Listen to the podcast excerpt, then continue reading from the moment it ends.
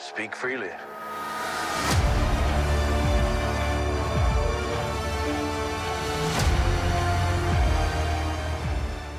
And we are on. Here we go.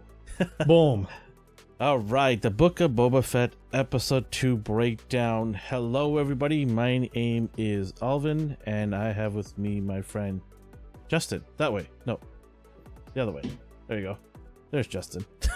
I'm right here. How's it going, Justin? Good. Just good? Yeah. Busy, and I'm tired, and I want Red Bull and beer at the same time. Oh, okay. Do you want to throw our names up on here? Oh yeah, did we? So anyone who didn't hear the beginning can probably see our names on there. And if you're listening for the first time, welcome, welcome, welcome. We are Astonishing News and Reviews, as you can see our handle at the bottom. And we are going to be breaking down episode by episode the Book of Boba Fett. We did last week the episode 1, so you can check that out if you're first time here. And follow us on our social media at Astonishing NR, which is at the bottom there. And go subscribe to our YouTube channel if you're, obviously watching this right here on the YouTube channel. But go subscribe. We do a lot of figure reviews, and we started recently doing TV shows and movies. We also have a podcast that's been going on for quite a while. I think we just hit 50. We're gonna hit 50 episodes this coming Monday, and that's available on all of the podcast major platforms like Spotify, iTunes, Amazon, yada yada yada. But last week we started doing our regular podcast on here as well. So on Mondays at 8:30 p.m. Pacific time, we'll be here live doing our regular weekly podcast, and then we sprinkle in sometimes a special edition podcast like this one, or big Disney Plus or TV shows that come out. All right, Justin, you got to see the episode at least probably once, right? Maybe twice? Twice.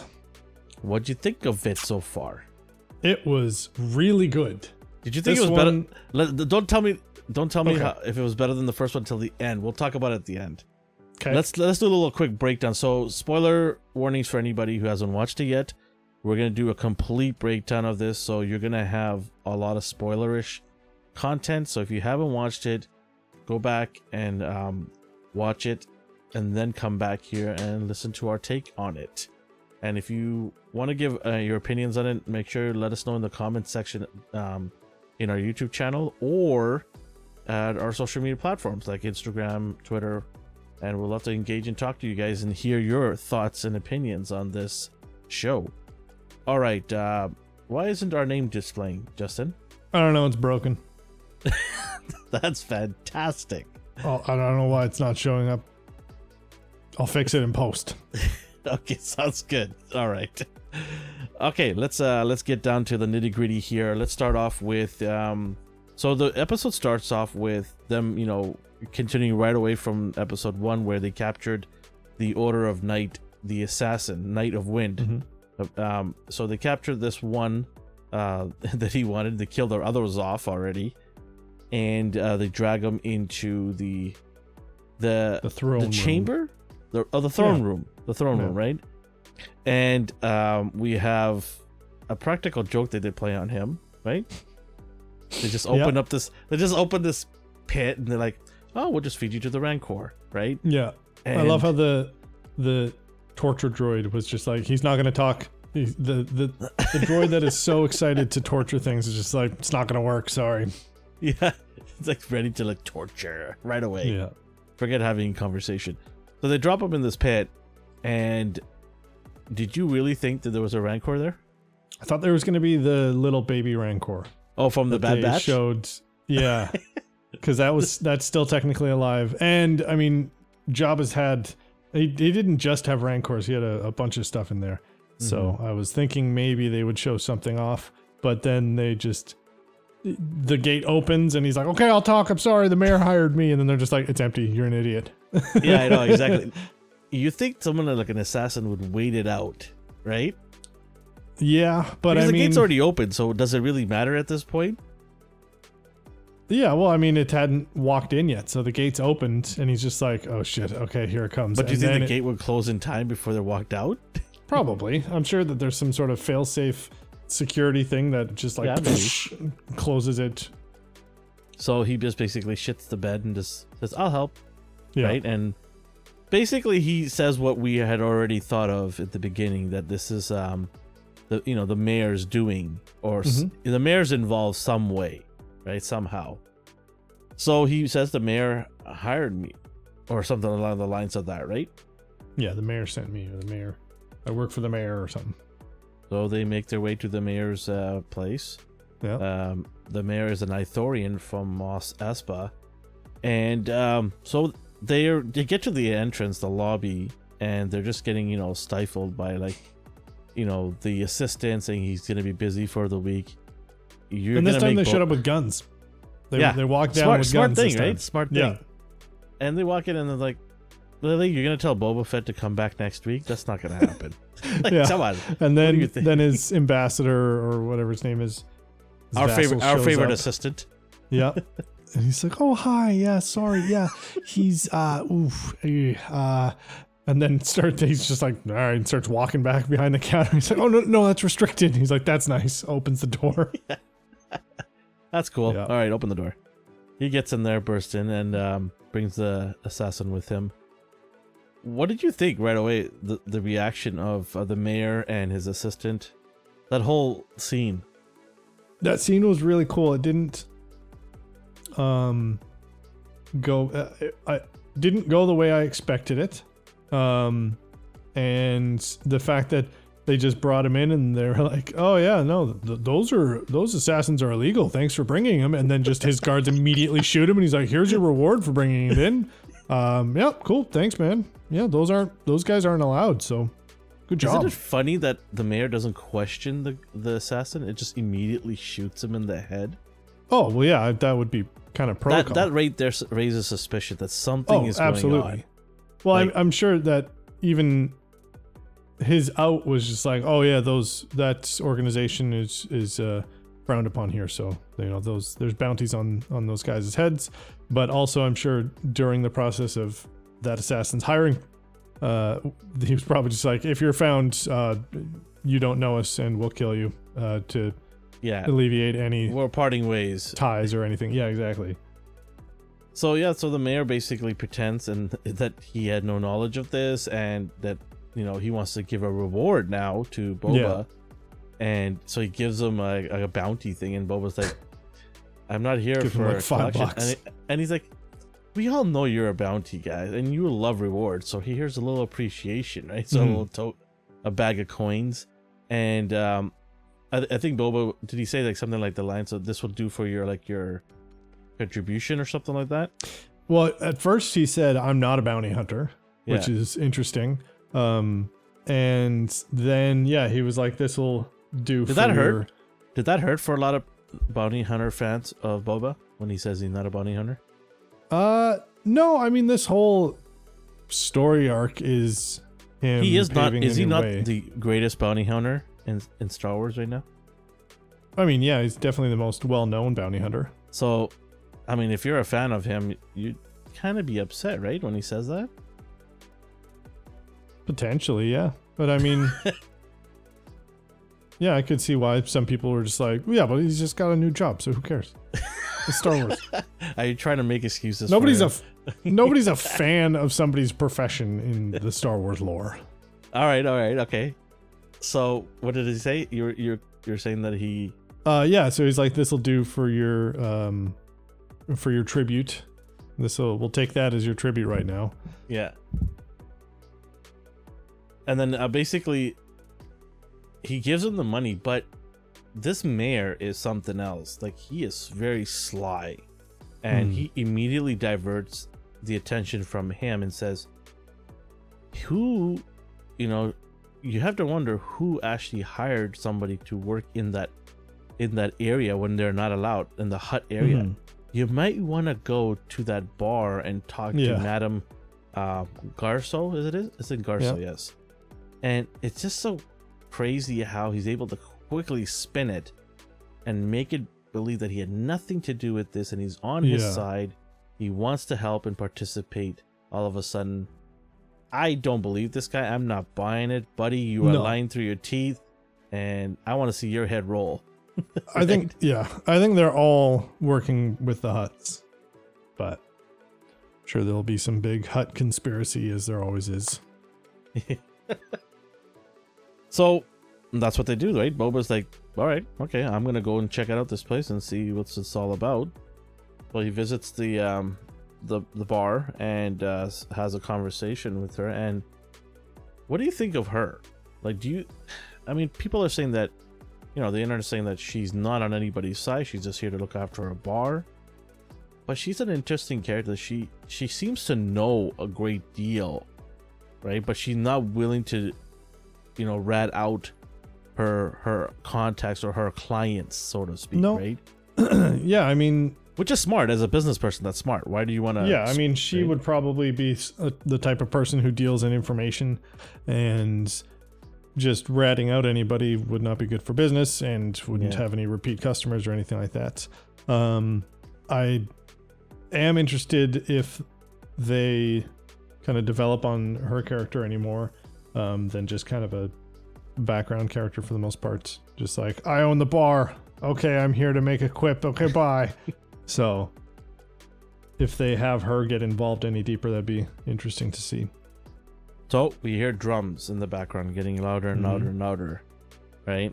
And this is sort of like what episode 1 they were really pushing. Remember, oh, you're going to walk to the bar? You're going to go to these places? They're really pushing that. The litter. I forgot what it was called. What's it called? The litter. Yeah, they're really pushing that. So now we know why they were pushing that in episode 1, because carried in is the twin Hutts, right? They're the cousins of Boba Fett. Now I looked for Jabba. I looked for any connections, and there's nothing in canon that says they are twins or they were even mentioned. There are other Hutts, obviously, and he did have cousin, but not cousins or twins. Yeah, so I think these are new characters. Yeah, I think they're just thrown in there just to give it some depth, right? So, yeah, in walks these two, and they're like, we lay claim to the throne because we are his, you know, cousins. And they have this little tablet that opens up. That tablet was so cool. Samsung, can we please get one of these? Yeah, it's like, seriously. They look like chopsticks that just opened up, you know? We're like a clapboard, and then it's just a holographic clapboard. And I just love Boba's reaction. It's like, I do not care about your I don't care what you have on that tablet. I'm here. I run this now. I'm the boss. I don't care, right? So it's interesting how the twins, the brother, I guess you want to call him the brother. He basically takes the patient approach, but the sister wants to just slice his head off, right? Yeah. And they're sort of trying to give him a warning, and they give him a warning, and boy, do they give him a warning. They give him, I'm going to put it up on screen if I can put it here. If I can find it. That'd be BK. Great. They give this guy. Oh, is it this guy? No, that's the... assassin. Sorry, technical difficulties here, folks. Black Krrsantan. Yes, Black Krrsantan. I'm going to put him up in here. BK. So the Black Krrsantan, here he is. This guy is... I mean, he looks tiny on screen, but he's a badass Wookiee. Yeah. He's had a lot of really sick stories. And he is massive. He makes Boba look like a little child. Yeah. Right? But Boba, give credit to Boba. He didn't flinch. He just turns around and says, oh, you got a gladiator. Okay. Yeah. So I guess he knows him because they've worked together. Well, okay, I wasn't familiar. They worked and these are canon, these things too. So okay.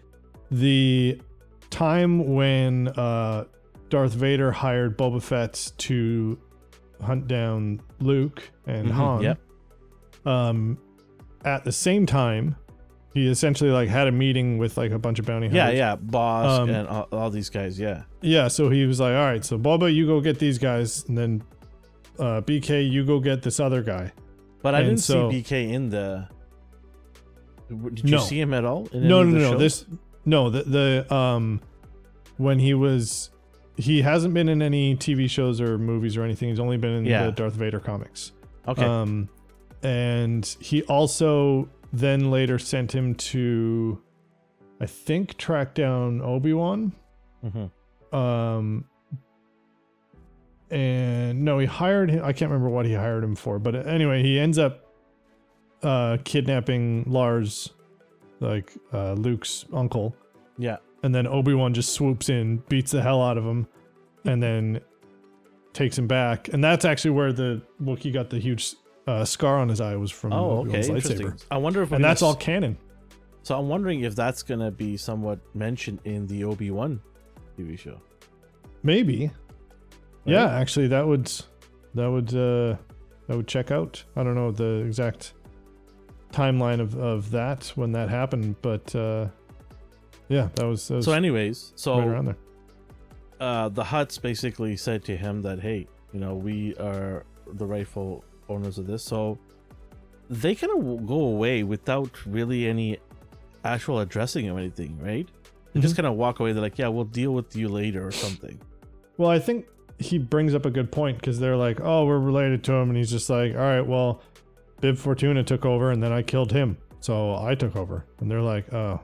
Shit, he's got us. I think there might be like some crime syndicate rules that are just like, nope, that's the proper channels, damn it. Okay, well, we'll see you later. Yeah, they didn't concede. They didn't say that, oh, you know, okay, yeah, fair enough, you get the throne. They're just like paused. They're like, okay, we'll come back at you later, which is kind of worrisome because they do wield a lot of power there, right? Yep. And they have a lot of connections. Now, the other thing, speaking of power, is his assistant, right hand or right woman, she mentions that we need to get approval to kill a Hutt. Yeah. Now I looked into this and I was wondering, like, okay, why would they say that? Well, it turns out that they have some sort of agreement with the New Republic, because the Hutt, they were basically playing both sides, good and bad, during this whole, you know, rebels versus the Empire fighting. They were smuggling weapons, helping out each side, and towards the end, when the rebels were winning, they supported them more, and as sort of a favor, the Republic basically granted them treaty where they could not be hunted down or shot because they were so important to the war. So you'd have to do a whole bunch of paperwork, I'm assuming, if you want to assassinate one of these. Right? Yeah, and also it's thing with the crime syndicates where they're just like, you can't just go and kill the head of this organization and then be like, it's okay. You have to actually get approval from the other crime syndicates to be like, can I off this guy? So I'm wondering, is that that's probably the next thing they're going to do, is try to kill the Hutts? Well, because the trailer shows that he's sitting with a bunch of crime syndicates on the table. So I'm wondering probably if he's schmoozing them, kind of like, hey, come on, break bread. Yeah. And let me put this on the table. Here's an idea where we can all eat better if we get rid of the Hutts in this area. Yeah. Right? So I'm thinking he's going to be more of like Boba Fett, not the bounty hunter, but Boba Fett, you know, the godfather that tries to convince everybody to come and stay at the table. Yeah. Which is interesting. It's very political, right? Yeah. It seems like it's exactly the godfather approach and going much. Do you like that approach, or do you still want to see Boba Fett, the killer, the bounty hunter? Well, it's we're going to get both, but it's always interesting to get the more political and. I mean, I know a lot of people complain about all the politics in episode 2 and I think a bit of 3, but it's still interesting to see the inner workings of organizations and groups that we've kind of just been barely touched on throughout the movies and other things like that. So if he's gonna just get with them all and then somehow like build the A-team of crime syndicates, and that's going to be badass. Now, one of the things I kept noticing a lot is the Trandoshan, which is Bossk, the same creatures that Bossk is from.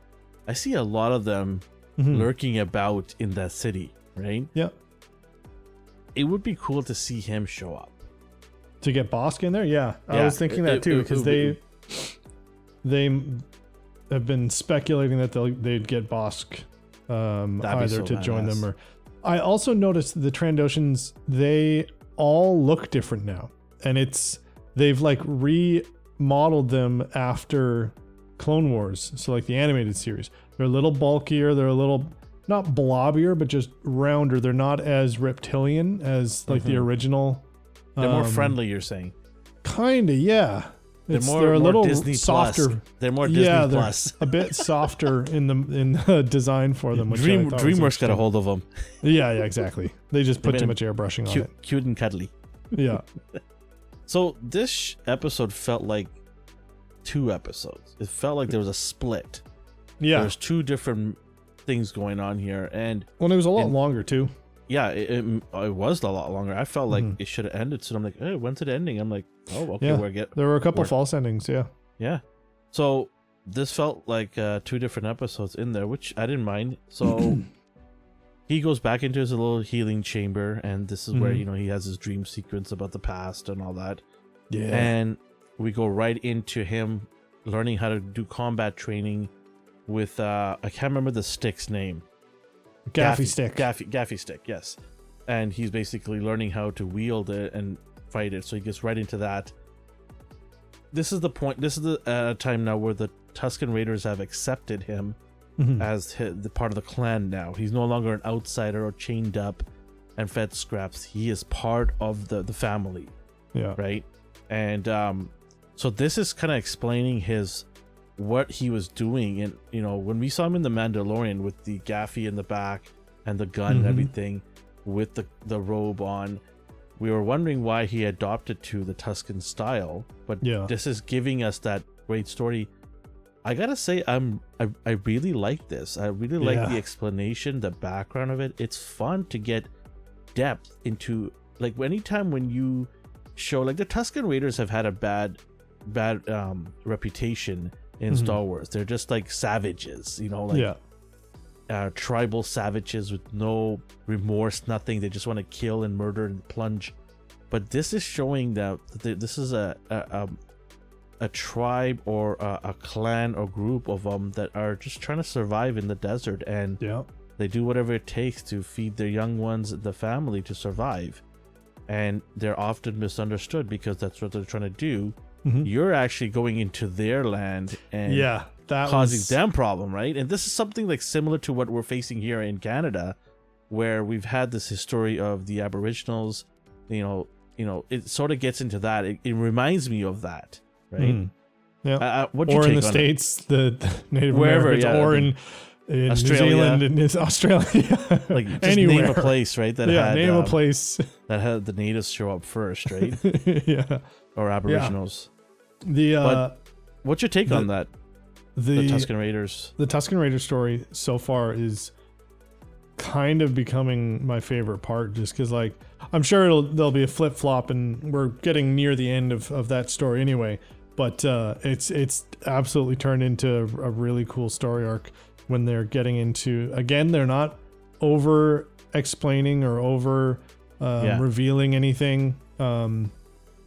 So they ease you into it. Yeah. They're just giving you enough information, and they're not doing this, the Star Wars thing, the midichlorian things where they're like, actually it's like this. And you're like, I don't want to know that. Now it's lost all the coolness and all the luster of the mystery. But the training sequences and just him learning and adapting and adopting their culture has been super cool. So we get that scene where the Pike Syndicate train comes down, comes straight down the valley, and these guys just start shooting these Tusken Raiders.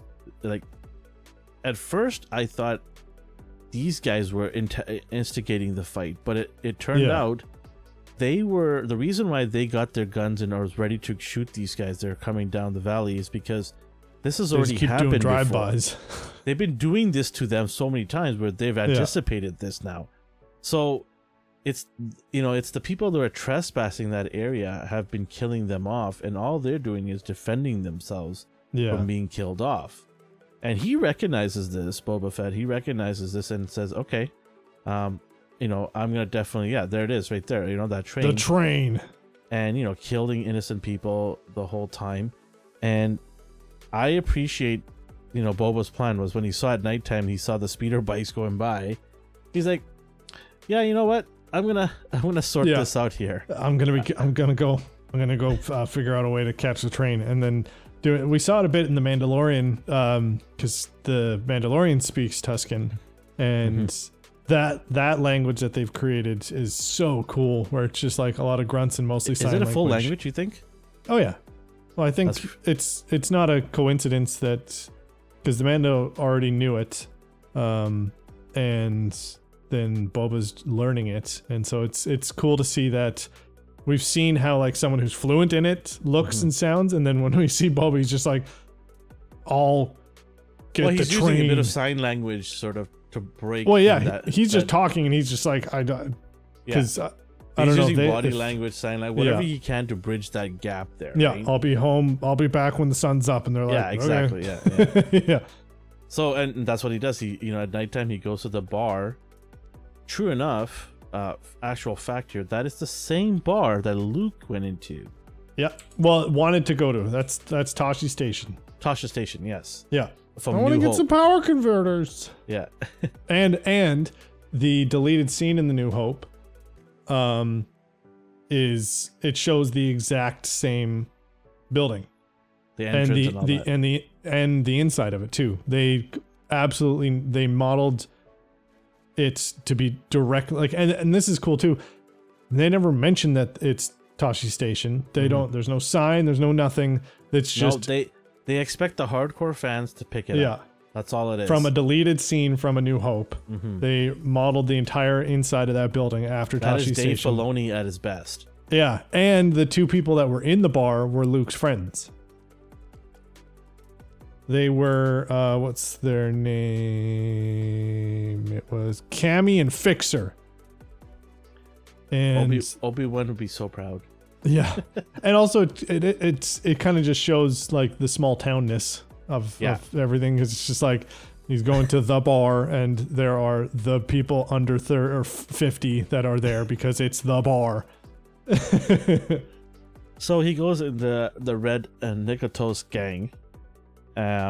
He just basically pummelizes them. Yo, he just like he walks in and just fucking roadhouses them, and just destroys them, and then goes up to the bar, takes a sip, and he's just like, "All right," and then just walks out. No, like, "You're welcome. I saved you. Yeah, you owe me." He's just like, "All right, cool."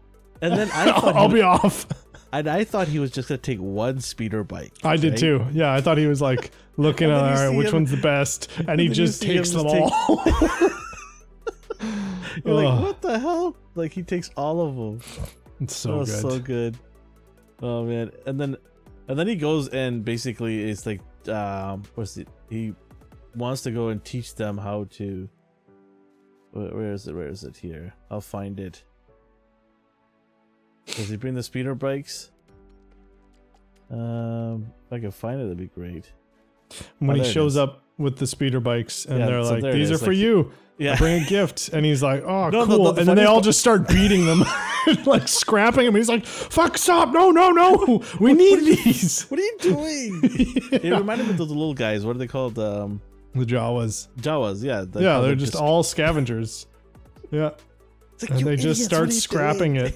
Yeah. Oh, cool. We can make a bowl out of this. Yeah.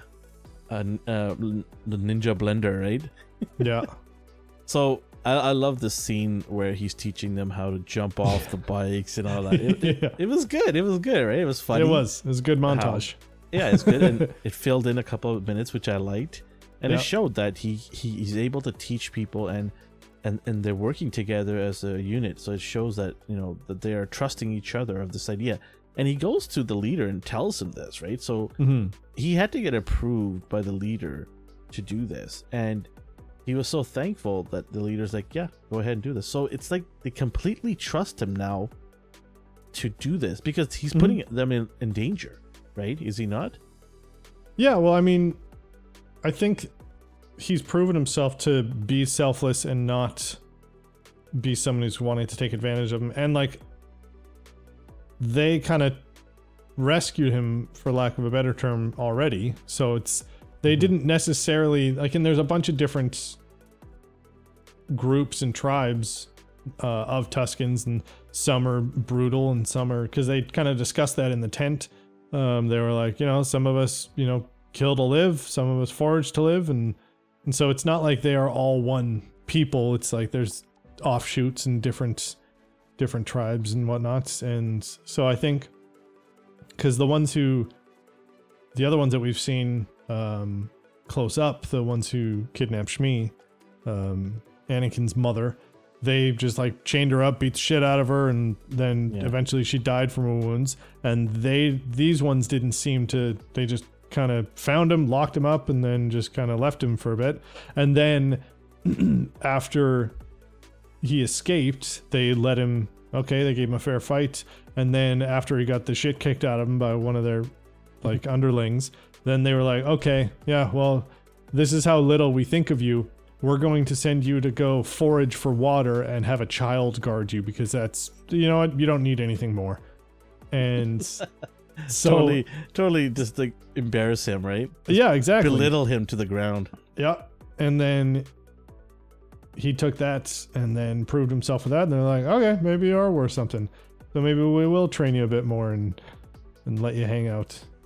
So let's get into the scene where they finally have got this stuff together. They figured out how to jump off from one speeder bike to another speeder bike, and now it's go time. So he's got everything in place, and they get to the train, and they're jumping on, and you know, a couple of them get shot here and there. There's going to be casualties on both sides, of course. Yeah. And this train is going fast, like it's going fast, right? And the conductor is it's a droid, and basically says, "Let's go even faster," right? So, just pulls it full gear, and you see this huge jet that's sitting at the top of the train, blowing people off the train, killing people, incinerating some people, and we have this, you know, the Tusken person that has trained. It's a female, I believe. It's female. Yeah, Tusken. I think that's what the general consensus is. Yeah, so is that it's a lady. Yeah, so she trained. Who was training him jumps in. Hold on. What's the over-under that they kill her off? I'm almost guaranteeing because she's... I don't think they're going to do a love interest thing, because that would be stupid. No. I think just like they're bonding, she's training him, you know, and then it's like, I think the tail end of the Tusken Raider story is... him doing like the opposite of an Anakin, where like somebody double crosses somebody and kills her, and then he just kills them all, and then goes into town and just goes on a killing spree, and then just shows up. I don't think I don't think he does that. I think nothing happens to them. I think because here's why I think nothing happens to them. I think because at the end of this whole fight scene, he basically sits the Pike Syndicate guys down and says, "Hey, listen. Yeah, you guys, the reason why you're getting attacked is because you're going through these guys' sacred land. Yeah. Right? That's the only reason you're getting attacked, is you're not asking these guys' permission. You're just going through here. You and everybody else that tries to go through here for the trade routes. This land belongs to them. If you want a safe passage through, then you pay these guys a toll and you'll have a safe passage through." So he's creating a business opportunity for these guys, but he's also making it safe for everybody to go through this. And... you know, well, and also the discussions in the tent too. They were like, you know, we just are trying to survive. But then the offworlders come with their machines, and he's like, "Well, you've got machines now." I'll get to that in a second here, but I just want to mention a couple of references. A lot of people are talking about this whole sand stuff is like very similar to Dune, right? And I just watched that movie a month ago too, and you know, sure enough, they talk about spice, you know, and the sand people, the Tusken Raiders are basically similar to the Dune characters that we have. Yeah, no, Star Wars absolutely ripped off Dune, 100%. Yeah. George Lucas has admitted that and like used it as like the four different places of reference that he essentially or built the story from, and like it was Dune, Count of Monte Cristo, a couple like Japanese samurai movies, and a couple Western movies were essentially just put in a blender, and then Star Wars came out. There's also that that old novel, The Empire, right? Mm-hmm. That Apple is doing right now. Apple is doing that TV show. They ripped off some stuff from there as well. Yep. So basically, it tells them like, hey, listen, just follow the guidelines here. Give them their little token of appreciation. You're good. Tell everybody when you're on your way back home, and then, you know, he gives them the little fruit. Says, "This is all you need. The milk. This is all you need. Mm-hmm. Get the hell out of here." Then all of a sudden, the pipe bursts in the train, and water comes spewing out. These guys, they all get water. Like it's like gold to them, right? Yeah. Water is very hard to get. Yeah. And so we go to the tent now. It's nighttime, and then the leader of the tribe sits down with them and talks to him, tells him about the old tales of who these guys were, and water was a plenty. Yeah. Water was a plenty on this planet, and things happen, and climate changed, whatever, and so it got worse. The second sun showed up. After 100 years, the second sun showed up and started depleting our water, and he says he wants him to sort of remember, or what was the words that he used before he blew the spice in his face? He gives him a gift, which is a peyote lizard, and then he's like, jumps up his nose, and then he goes. It was essentially like, you need to. Actually, let me just pull it up. So basically, he blows a dust in his face, and then that attracts the lizard to go into his nostrils, sort of like how Dio is about to go into yours. And so he basically. Dude, stop. He basically trips out, right? He's just having this really, really trippy session. And in that trippy session, he has moments, flashbacks. But from over superimposing of like his armor while he's walking, and then the flashbacks from the Sarlacc Camino pit. Yeah, and then the Sarlacc pits. He just says, "Let it guide you." That's all he says before he. He also sees that scene where his dad takes off in the Slave One. Yeah, in Camino, right? Camino, and that's but all digitally recreated. Yeah, and then also his helmet, his dad's helmet to his helmet, like that, and then also the water bursting because there was no water on the planet, so there's water bursting. Yeah, so, the water going around the tree, like going from sand into water, looked really cool. And then you see the red eyes of the Jawas, right? Yeah. You get it. I mean, from what I'm thinking is he saved these guys, and I think they owe him. Mm-hmm. So I have a feeling that these guys will come back around and sort of. There's going to be a moment at the near the end where there's a big fight scene, I think, and these guys come in to save. Well, like I said in the last episode, like it's kind of how a foreshadowing of I think how a lot of things are going to go, where he's going to. With the Gamorreans, he's like, if I spare you, we'll be loyal. And they're like, yep. And he's like, okay. And then they save his ass. So it's probably a similar thing going to happen with the Tusken Raiders. A very, I guess, Avengers moment where it's just like, oh no, we're about to die. Whoa, look over the hill. Yeah. Then a bunch of Tusken Raiders on swoop bikes. The woolly mammoth animals, right? Yeah, exactly. No, here they come with the speeder bikes. Yeah, the speeder bikes. Banthas are... They got horns on there, and they got the gaffi stick sticking on the back. Yeah. Tusken Raider Swoop Gang is give me a figure of that. Pretty badass. Hell yeah.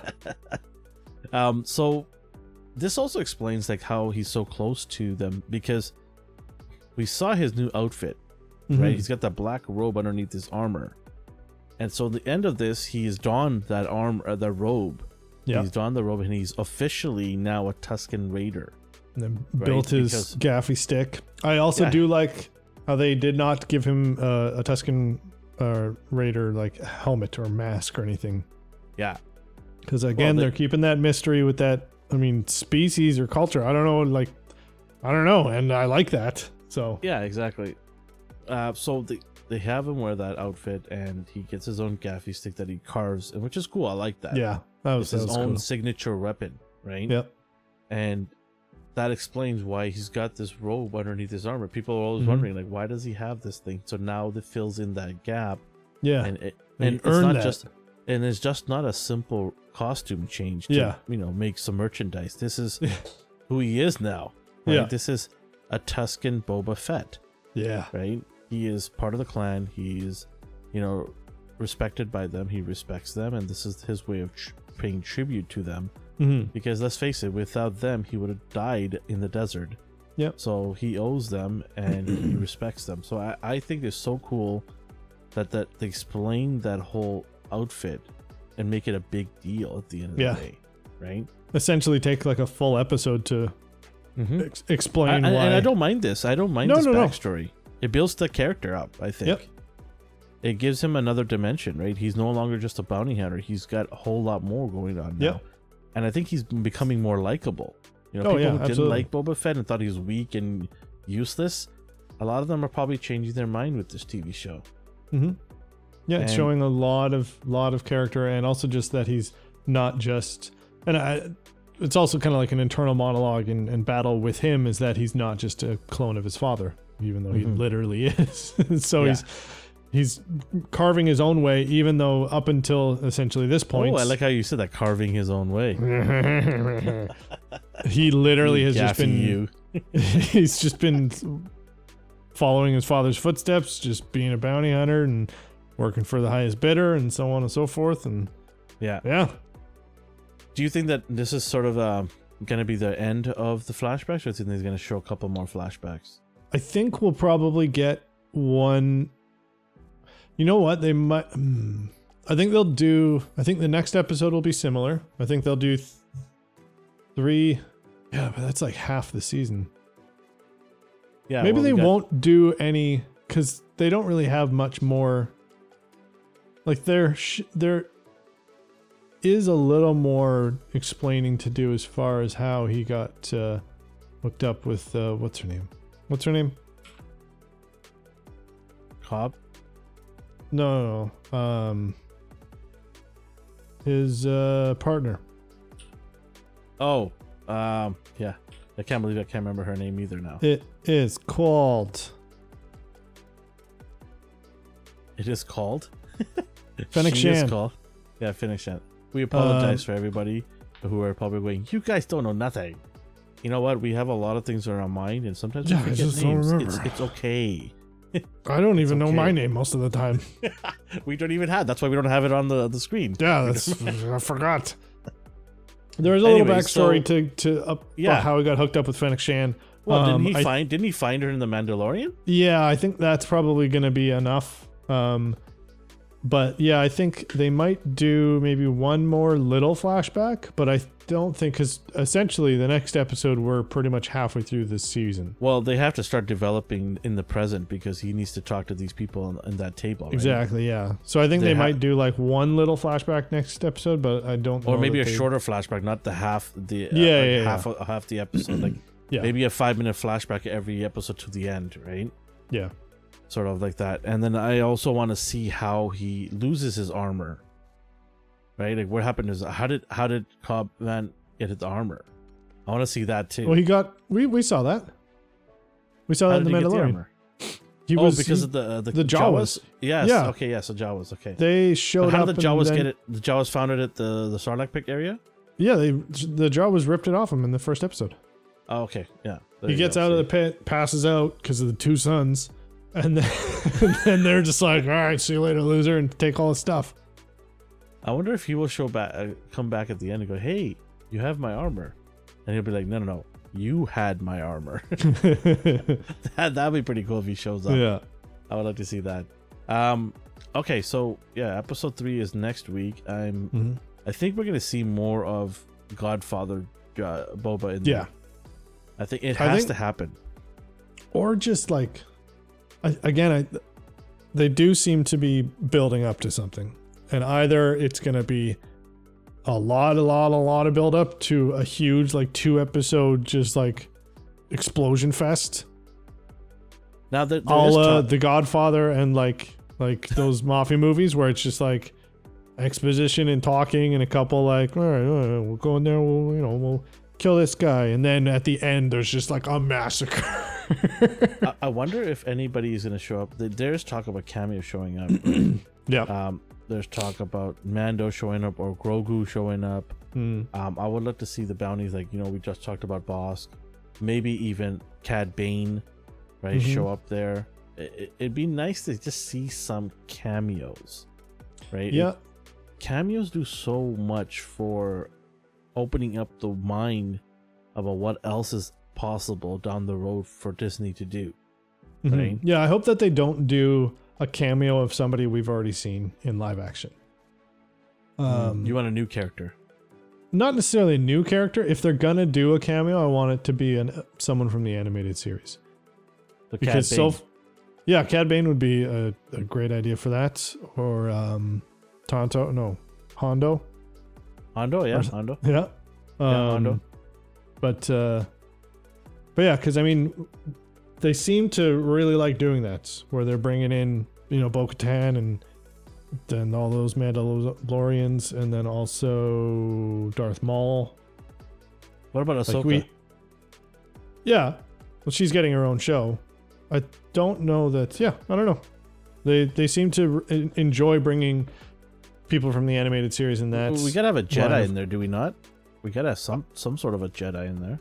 You know what? I hope that they do a full episode or a full season or full movie of something without a lightsaber. Really? They almost did it with Rogue One, and it was a really, really good scene with a lightsaber. But this is after the Empire and Republic have fallen. Or not, Republic's fallen. But this era, people with lightsabers are super rare, and they're not. But we are getting an Obi-Wan show. Yeah, I'm fine with that. I'm super excited. And I'm wondering if this is sort of going to pass the torch on to it. Are we going to get little trinkets of it? No, I completely, last episode that we did of this podcast, completely messed up the timelines. Obi-Wan's been dead for like 7 years now. I was like, maybe Obi-Wan will show up. And then I was like, wait, no, Vader kills him like fucking 10 years ago or whatever. Or 5 years ago. So somebody has to show up. Like for me, I need somebody with a lightsaber show up. It just is me. Just show up for even a couple minutes. Yeah, they might have Ahsoka, or they might have Grogu. Yeah, I don't know. We'll see, right? I mean, They did promise us that they're gonna have some cameos, so we'll hold them to it. I don't think Mando's gonna show up, right? Or maybe he will. Who knows, right? Maybe him and Tosca, right? To show up. It's possible. I mean, maybe there's a big war and they need to help him out. Who knows? Yeah. On the big guns. Exactly. Yeah, like spend 7 seasons across 5 different shows to build up to this. Spend that Disney money, baby. Spend that Disney money. And then they all go and fight the Chiss. What's his name? The one that Admiral Thrawn. Maybe, They're just doing an Avengers thing where they're making 5 different TV shows. I heard that too. Yeah, I heard that theory as well. They get all the shows out of the way, and then they get them all together. So this is one big battle, right? Yeah. So, that'd be pretty interesting. Yep. All right. Anything else you want to wrap it up? Anything else you want to add? We appreciate everybody watching. Yeah. Right. Big thank you. Hit the subscribe button. Hit the like button or the dislike button if you disagree. It doesn't matter. Show us some love. Or show us some hate, whatever. No, don't show us hate. Don't show hate. You can disagree. That's okay. You do not want to show any hate. Yeah, you don't want to do that. Yeah, no, it was a really solid episode. The fight scene out of 10? In the bar. I'm going to give this one a solid 8.5. That's exactly mine too. I was going to say 8.5. Definitely. This was a great episode. Yep. I'm excited where it's going. It wasn't boring. It gave me the past. It's building the present. Let's continue this. That's good. Yep. Yeah, keep it going. It absolutely built on the first episode.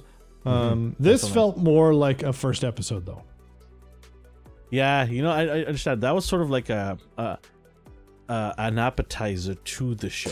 Yeah. It's setting you the scenes and everything, but it's not giving you anything of value, right? Mm-hmm. It's just putting things in place and saying, this is what we're going to think of doing going forward. So we're just going to introduce you to the past and the present, but there's not really much substance. Yeah. So right? So episode 1 was the pilot, and then this is episode 1. They touched the toe in the water a little bit, or the sand. Yeah. You see what I did there? I hate sand. It gets everywhere. Oh, I've heard that plenty of times. All right. Okay. Yeah. 8.5 for both of us. We enjoyed it. We lots of room to grow. I'm excited for new episodes to blow my mind. Yeah. But yeah, it was just a super solid episode. I really enjoyed it. Yeah. We're going to do it next week. Episode 3. We'll basically be dropping that same day, Wednesday night. And we look forward to hearing from people. We thank you guys for watching us. Or listening. Or listening. Sorry. Listening. We're going to do the podcast as well. Yeah. We'll put this in podcast form. Justin will do that. But yeah, I mean, if you're watching or listening, thank you so much. We appreciate it.